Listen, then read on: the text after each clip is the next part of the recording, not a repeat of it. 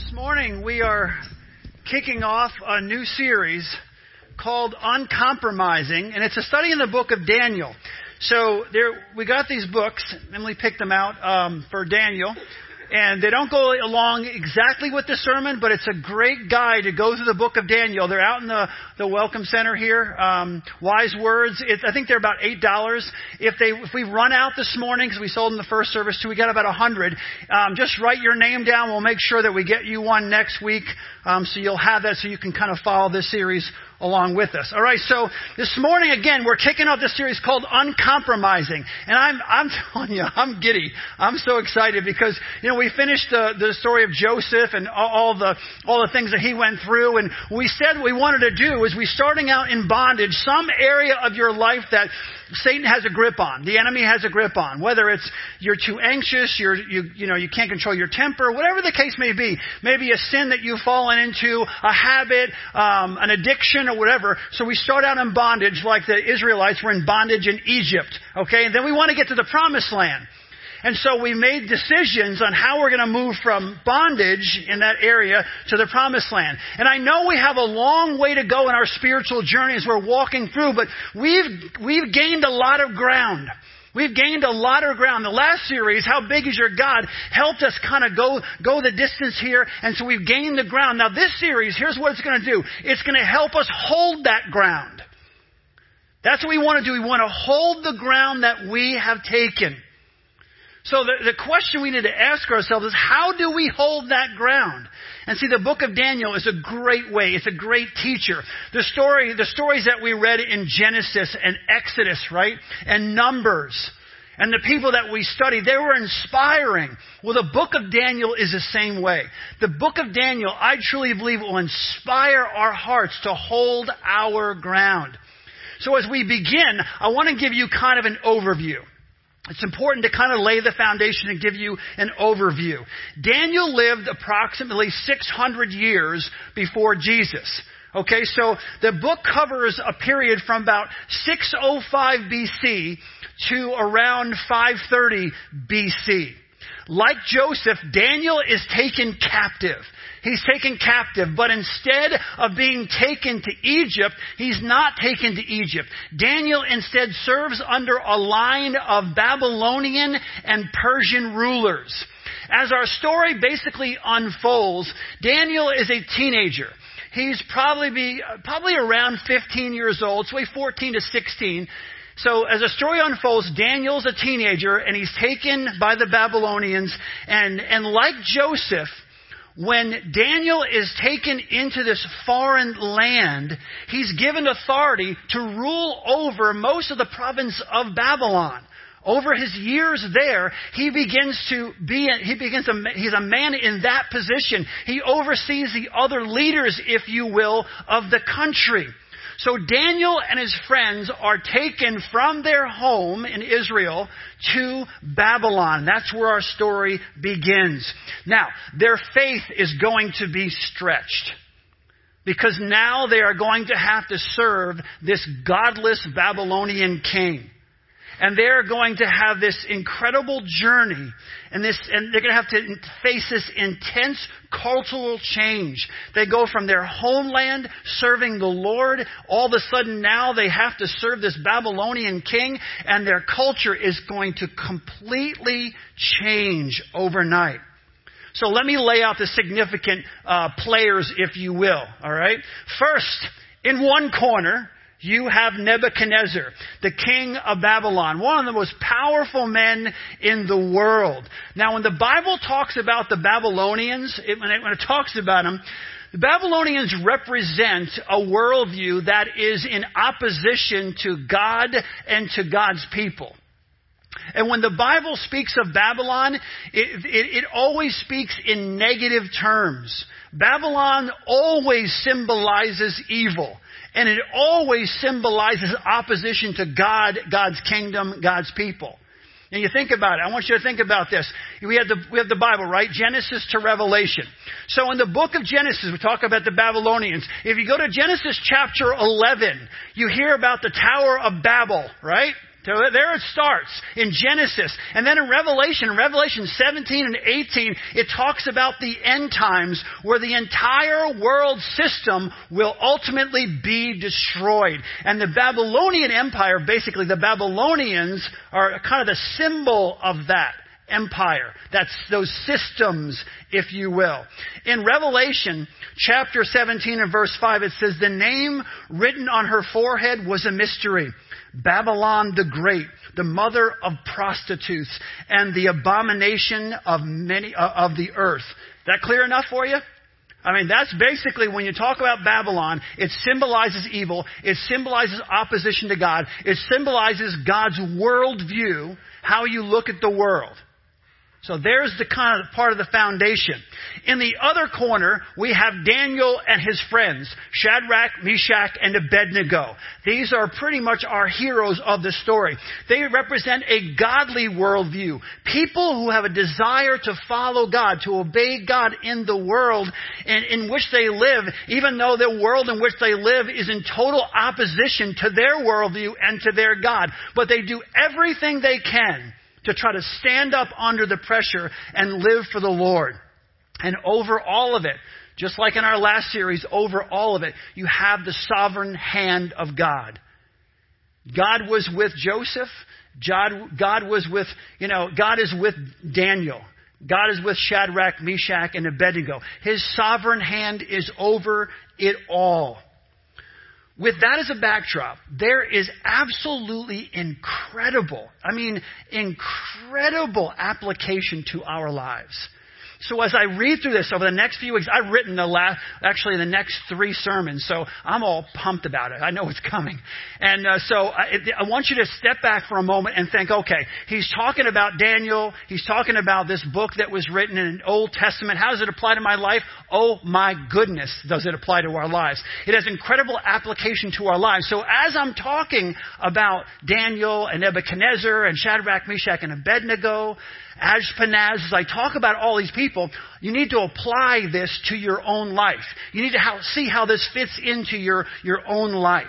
See, if we want to if we want to stand strong, if we want to hold our ground, if we want to become the people that God has created us to be, we're going to need to stand strong in the world in which we find ourselves.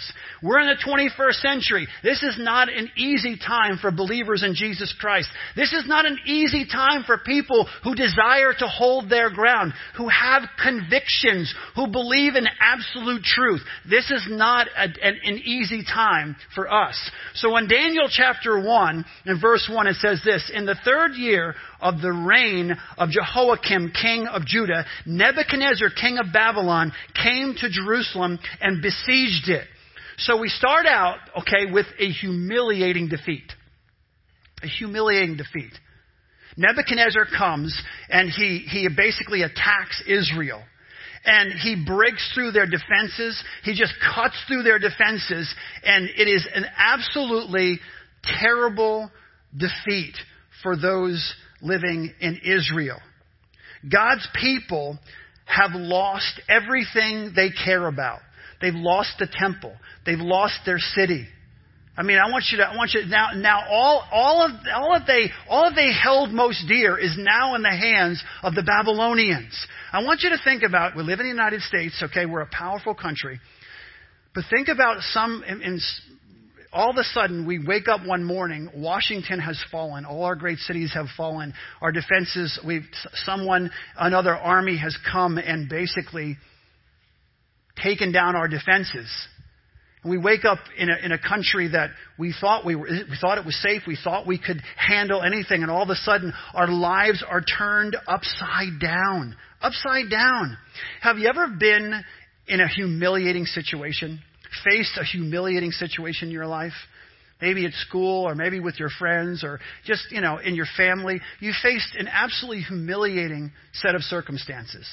Has life ever changed so much for you that it was almost overwhelming? You went through this drastic change in your life, seemingly overnight.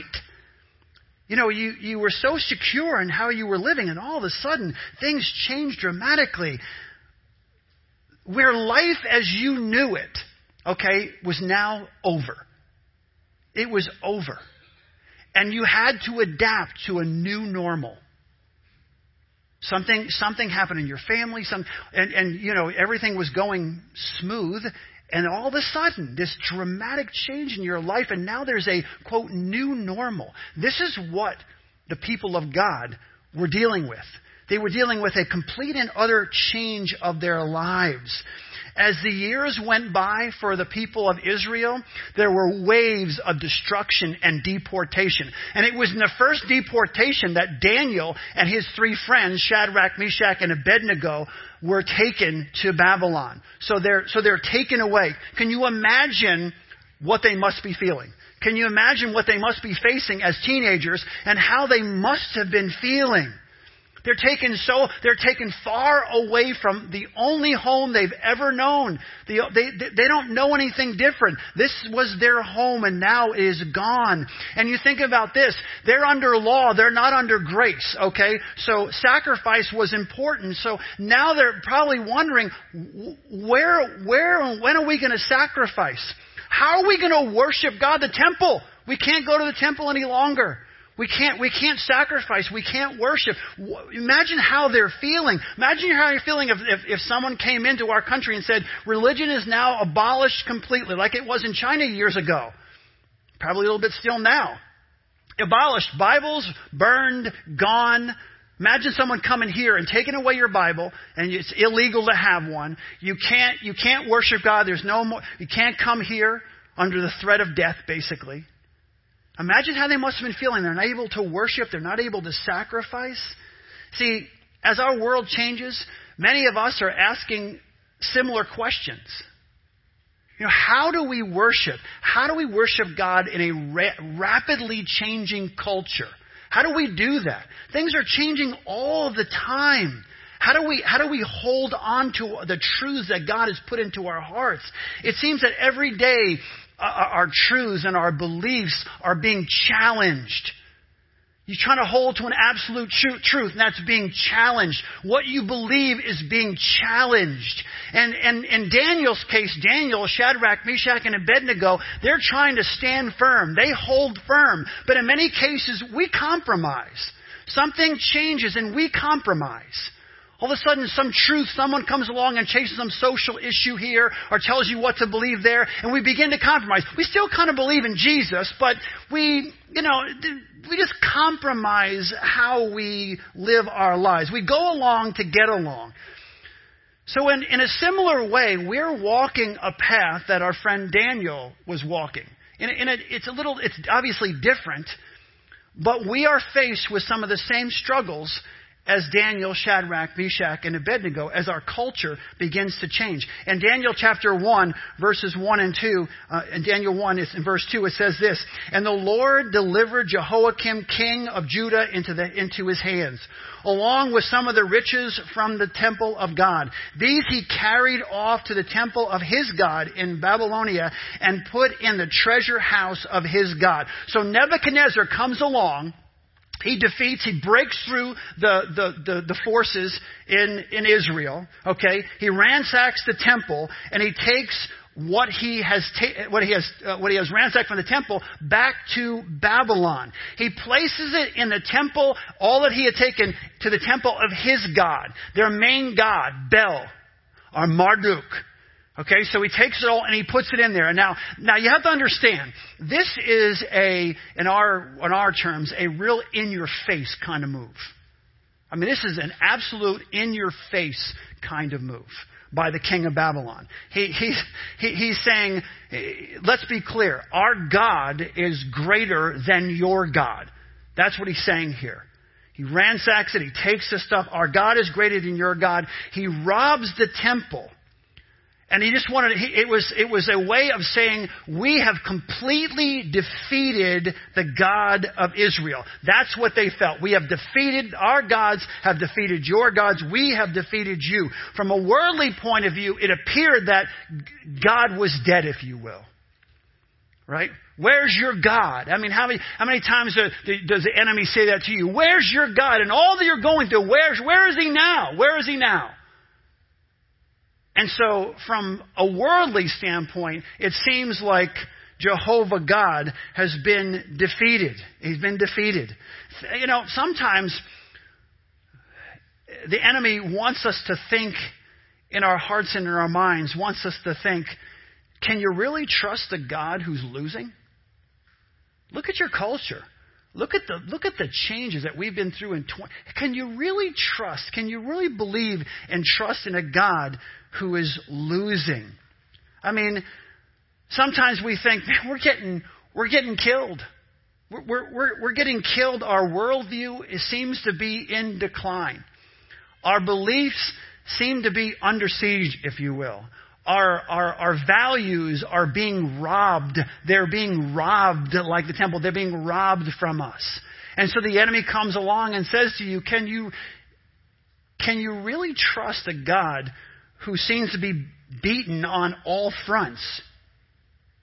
So I asked the question this morning, will we stand under the pressure that we are under as a culture, as the church? Followers of Jesus Christ, will we stand or will we compromise in the face of adversity and pressure? That's the question we need to ask ourselves throughout this series. As we face pressures in life, will we stand like Daniel, Shadrach, Meshach, and Abednego, or will we compromise in the face of adversity? I want to I want to take us back to our last series for a second.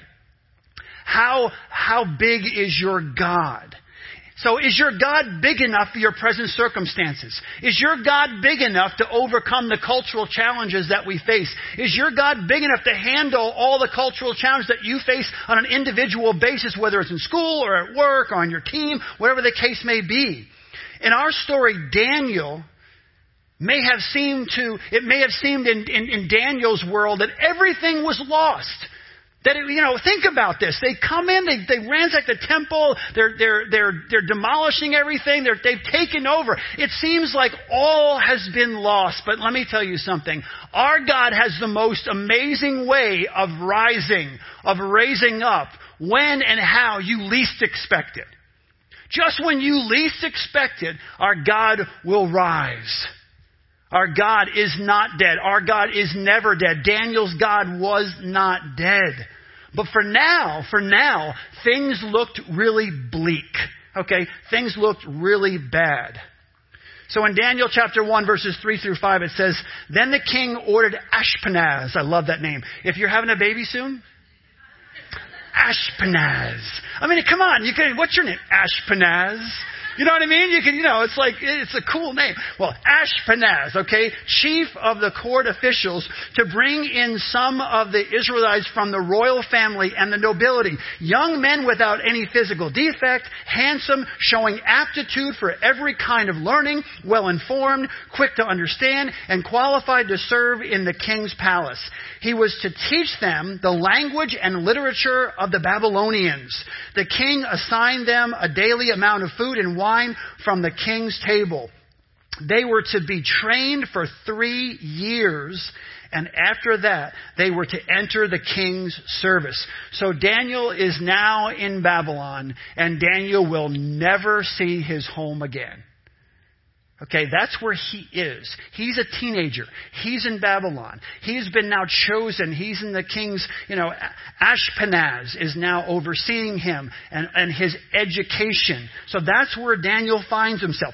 Are, are any any Star Trek fans here? Any Star Trek fans? Raise your hand. Come on. It's okay to admit it. All right. I'm, I like Star Trek. I like Star Wars. Okay, so Star Trek. In Star Trek, The Next Generation, there is an enemy called what? The Borg, right? The Borg, yes. The Borg, right? And the Borg, what the Borg do is they go and they assimilate other worlds into their collective. Right? So they go around, they destroy the other person's culture, and they take a certain amount of people, you know, and they, they assimilate them into their collective. The Babylonians are like the Borg. Right? What they do is they find the best um, that they consider, okay, the best and the brightest of the Jewish boys, and then they basically indoctrinate them into their worldview, similar to some of your professors at college. Right? Right? You can't go into a class. These people aren't trying to teach you. They're trying to indoctrinate you. your Sunday school classes. That's, that's for children. And your pastor, what does he know? It doesn't really, you've been taught all these things. Now we're, now for the next four years, we're going to indoctrinate you into a new way of thinking, into a new worldview. And they've got their little talks all down. They've heard from Christians for years and years and years, and mostly younger Christians don't have their apologetics down. So they make it sound like their worldview makes all the sense in the world, and yours is just for babies and idiots. You know what I'm saying? And they intellectually intimidate you. And that's exactly what was happening here. Exactly what was happening. So Daniel and his friends are assigned to Ashpenaz. Ashpenaz is the right-hand man, okay, of King Nebuchadnezzar. Ashpenaz's responsibility is to educate Daniel and his friends. And it was during that time, for three years, they would be educated into all forms of uh, Babylonian literature and language and history and religion and everything that had to do with Babylon. They would be indoctrinated. And then when they completed their three-year term, if you will, there's this carrot that's held out, because if they rise to that position, they would be then given high positions in the uh, in Nebuchadnezzar's government. Again, please hear me. fifteen, sixteen years old, taken from your home, okay? You've been captured. You're being indoctrinated. You're not going home. Mom and dad are gone. No one's there to protect you. No one's there to help you. You're a kid. And now they're saying you're going to be indoctrinated, okay, and on top of that. But here's the thing. Life's going to get so much better for you, because now we're going to put out the enticement and the lure of power and pleasure. Okay, popularity, whatever you want to call it, prosperity. And so now you got to think about where Daniel, Shadrach, Meshach, and Abednego are in their minds. Now what are they going to do? What are they going to choose? I mean, they have it so much more difficult than we do. So how are these guys going to respond? Daniel chapter one, verses six and seven continues. Among these were, uh, were some of, from Judah: Daniel, Hananiah, Mishael, and Azariah. The chief official gave them new names. To Daniel, the name Belshazzar. To Hananiah, Shadrach. To Mish- uh, Mishael, Meshach. And to Azariah, Abednego. Okay? All of these names, okay, all of these names had very uh, special meaning in, in Hebrew, okay? They all related back to the God of the Israelites, okay?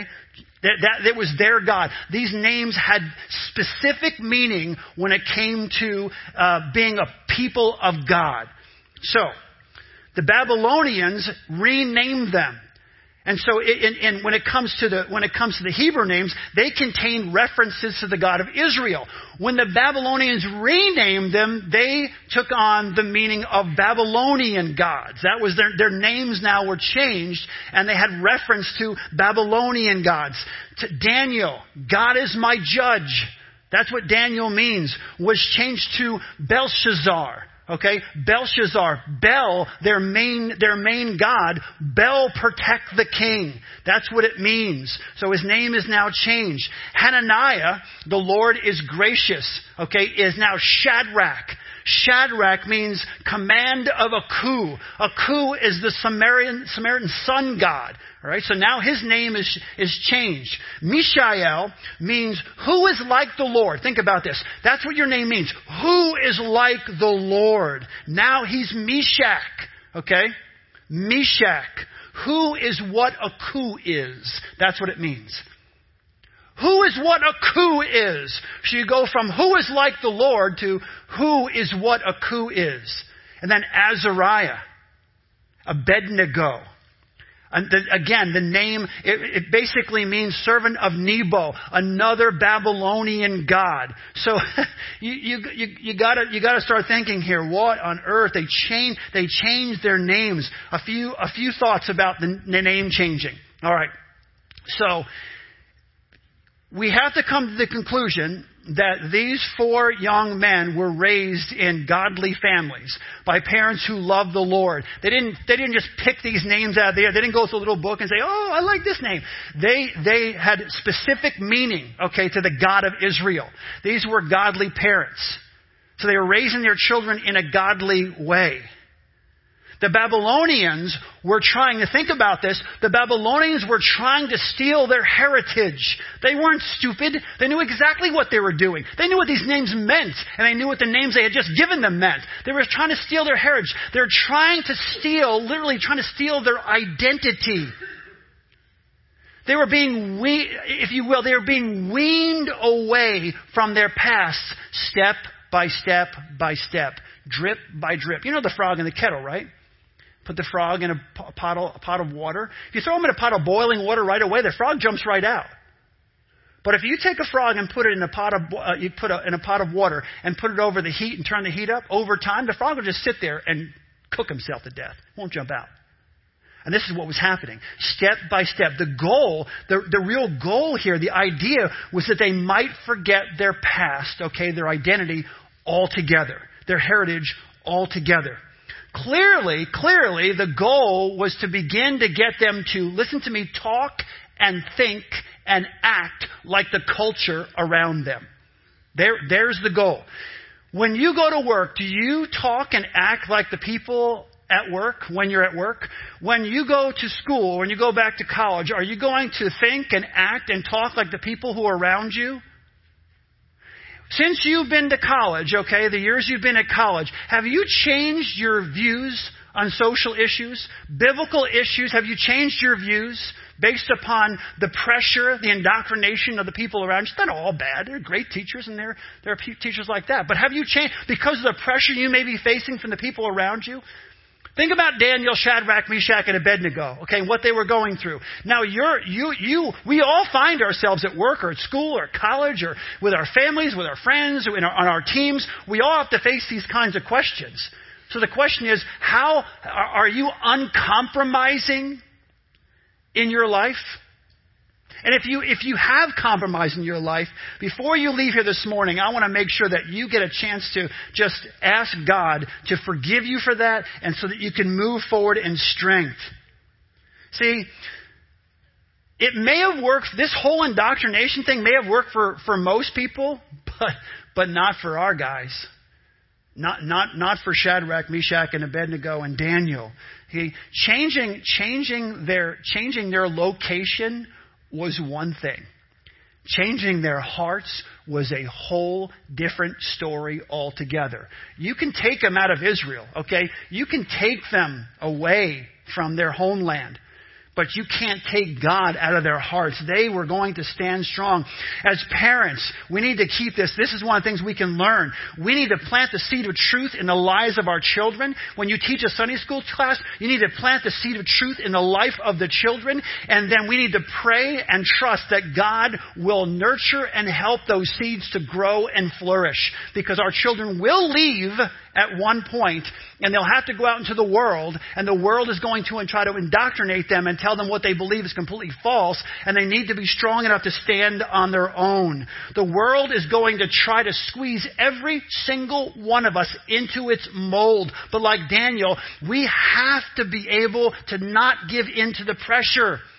In the last series, in the last series, what did we do? We started, right, in, in bondage, and then we took ground. You took ground. You're not as anxious as you used to be. You're not as, you're as fearful as you used to be. You don't lose your temper as much as you did before. You're overcoming that drinking addiction or whatever addiction you have. You're overcoming that sin. So you've moved forward. You've, you've moved forward. You've taken ground from the enemy. And now, now in uncompromising, how do we hold this ground?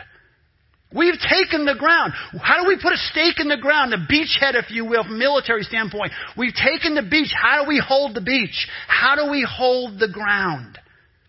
Okay, think about the Babylonian plan here. It's brilliant. It's brilliant. First, they make you feel isolated. Ever feel isolated at school? Like you're the only one who thinks the way you think? Okay?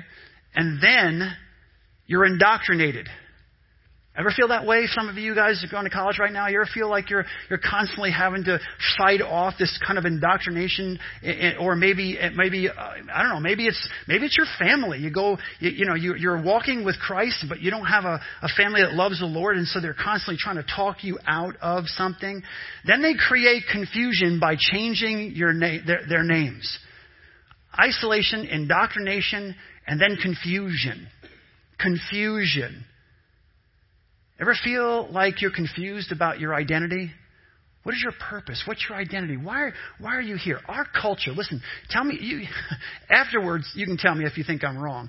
Our culture is absolutely consumed with identity confusion. Consumed with it.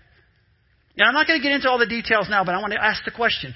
Why is our culture so consumed with identity confusion, okay, at the same time dividing us into different groups? If it, whether you're white or you're black, or you're a man, you're a woman, you're this, you're that, you're whatever. They divide, they're dividing us from each other, okay, causing conflict. So they're dividing us by groups, and then they're confusing, their their main goal is to confuse our identity. Confusion of identity. Huh, I wonder if you sit back and think, well, that's just, that's just whatever. This is a plan, and you have to answer the question, why are they doing that? Why are we being divided against each other? And then the confusion of our identities, something you need to hold on to, we'll talk about later. And then you have the diet, okay? So he's got this new diet. You think, well, big deal, new diet, better food. This is actually an incredible temptation for them, for these four men, to these four young men, to compromise their faith, okay, and their worldview. This is the biggest one of all. This is the, this is where the rubber meets the road here. This is the biggest one of all.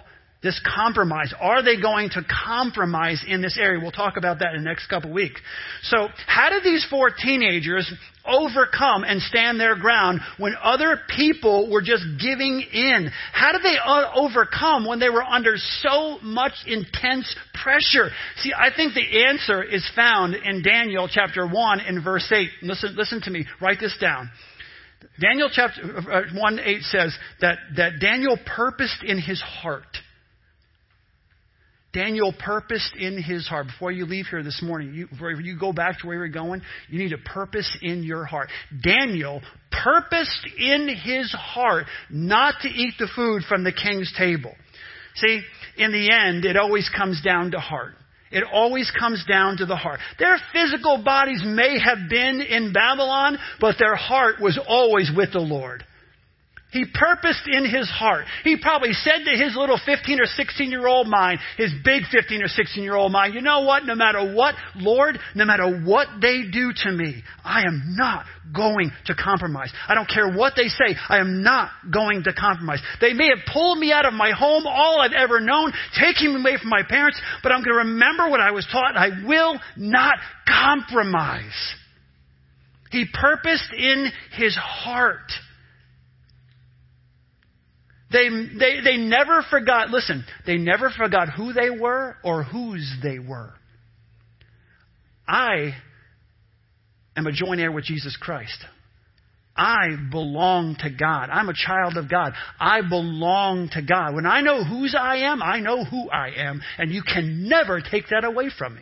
Regardless of what circumstances I find my way, my, no matter what situation I find myself, no matter where I go in the world, you cannot take away who I am because I know whose I am. No matter what the circumstance you find yourself in, you need to remember, I am a child of God. I am a child of God. I don't care where you go in the world. I don't care where you go in this town. I don't care where you go. You are a child of God. And you purpose in your heart to remember, I am a child of God. I am a joint heir of Jesus Christ. I am a royal, I am a, I am a, a holy nation, a person belonging to God. That is who I am. And we never need to forget who we serve. The Lord and the King that we serve. Listen, their faith, their faith was absolutely certain, and their hearts were strong. And here's the thing, the most powerful man on the planet was helpless to do anything about it. Here are these teenagers. being indoctrinated by the most powerful people and the most powerful people in the world because they purpose in their hearts couldn't do a thing about it. Couldn't do a thing about it. They belong to God, and God, listen, remember in, in, in, in our last in our last sermon, right? Our last series, right? Joseph, they belong to God, and God was still in control. My friends, he was never defeated. He took some things out of the temple. That doesn't defeat God. God was never, God was always in control of all of this. You may be under tremendous pressure, but God is with you. Listen to me. You're going back to college. You're going back to work tomorrow. You're going back to all these places in a new year, and you're going to face the same struggles. But understand something. God is with you every step of the way. No matter what struggles you face in this world and what temptations and what, what, what overpowering problems that may come your way or pressures that may come your way, God is with you every step of the way. Jesus said in John chapter seventeen and verse fifteen, he said this, "My prayer is not that you take them out of the world, but that you protect them from the evil one." Our God has placed you, and we have been placed here at this time in history for a specific purpose. He puts us in challenging places to overcome, to, to, to overcome overwhelming odds so that he can display his unlimited power through our lives.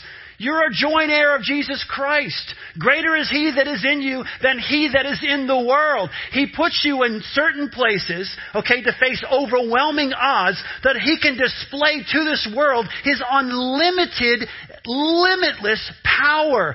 God calls us not just, listen, to survive. Oh my gosh, how are we going to survive? I'm going back to, what am I going to do when I get back to school and everything? He's not calling you just to survive. He's calling you to thrive in the most challenging Challenging circumstances you may find yourselves. Daniel and his friends were in the most challenging circumstances they could ever possibly imagine. And he's calling them not only to survive it, but to thrive in it. If you have given your life to Jesus Christ, then you have the Holy Spirit of God living in you, the power of the Spirit of God living in you.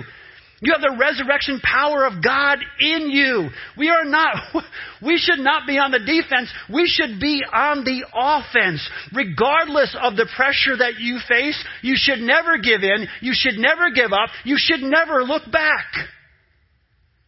You should never, never look back. Listen, we are born, if you ask Christ to come into your life, you are born again. That means your past has been redeemed, okay? That means your present has been renewed. That means your future has been secured.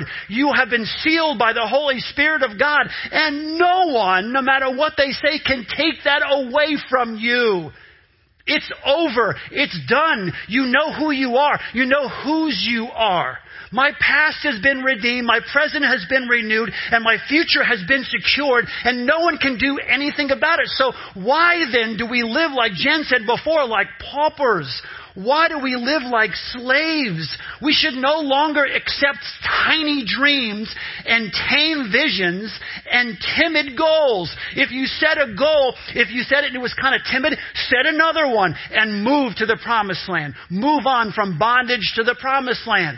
We can no longer live like somehow we are victims when we are actually victors through Jesus Christ and all that he has done in our lives. And we should no longer be taken in by the lure of power. No longer taken in by the lure of pleasure or a prosperity holding in front of you. If you just give into this, if you just give, if you just compromise here, we'll get you this position. You'll be here. You'll never get to the top of the ladder if you hold on to the views you have now. It, that's what that's what they'll tell you. And we need not give in to the lure of power and and prestige and pleasure and all those things. If God wants you to have those things, if God wants you to have power, you'll have power. If God wants you to have the the prestige, you'll have prestige. He'll give you what you need to accomplish everything that he has for your life. See, your path may be rough, but your guide, your, your guide through all this is reliable, and your calling should be clear.